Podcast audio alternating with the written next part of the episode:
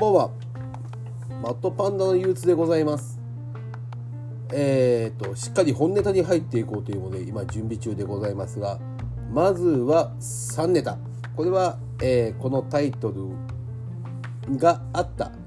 ブログの中でやっていた、えー、記事の内容をそのままポッドキャストで喋っていこうと思っております。まずは妖怪機構。これ私、えー、水木しげるさんの影響で昔から妖怪が好きだったというのもありますがこのことをまとめてました。そして私の手元には、えー、妖怪大辞典という、えー、全国の妖怪をまとめた、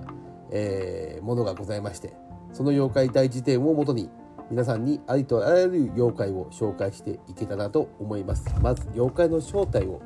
皆さんで感じ合っていきたいなと思いますので思っております。はい。続いて歴史無双、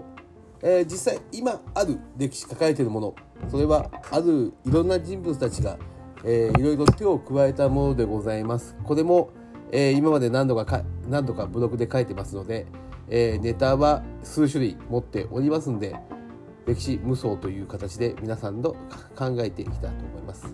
そしてもう一つ日常の話と思ったんですがちょっと毒づいてみようということでちょっと毒話ということでもともとこれがマットパンダの憂鬱という、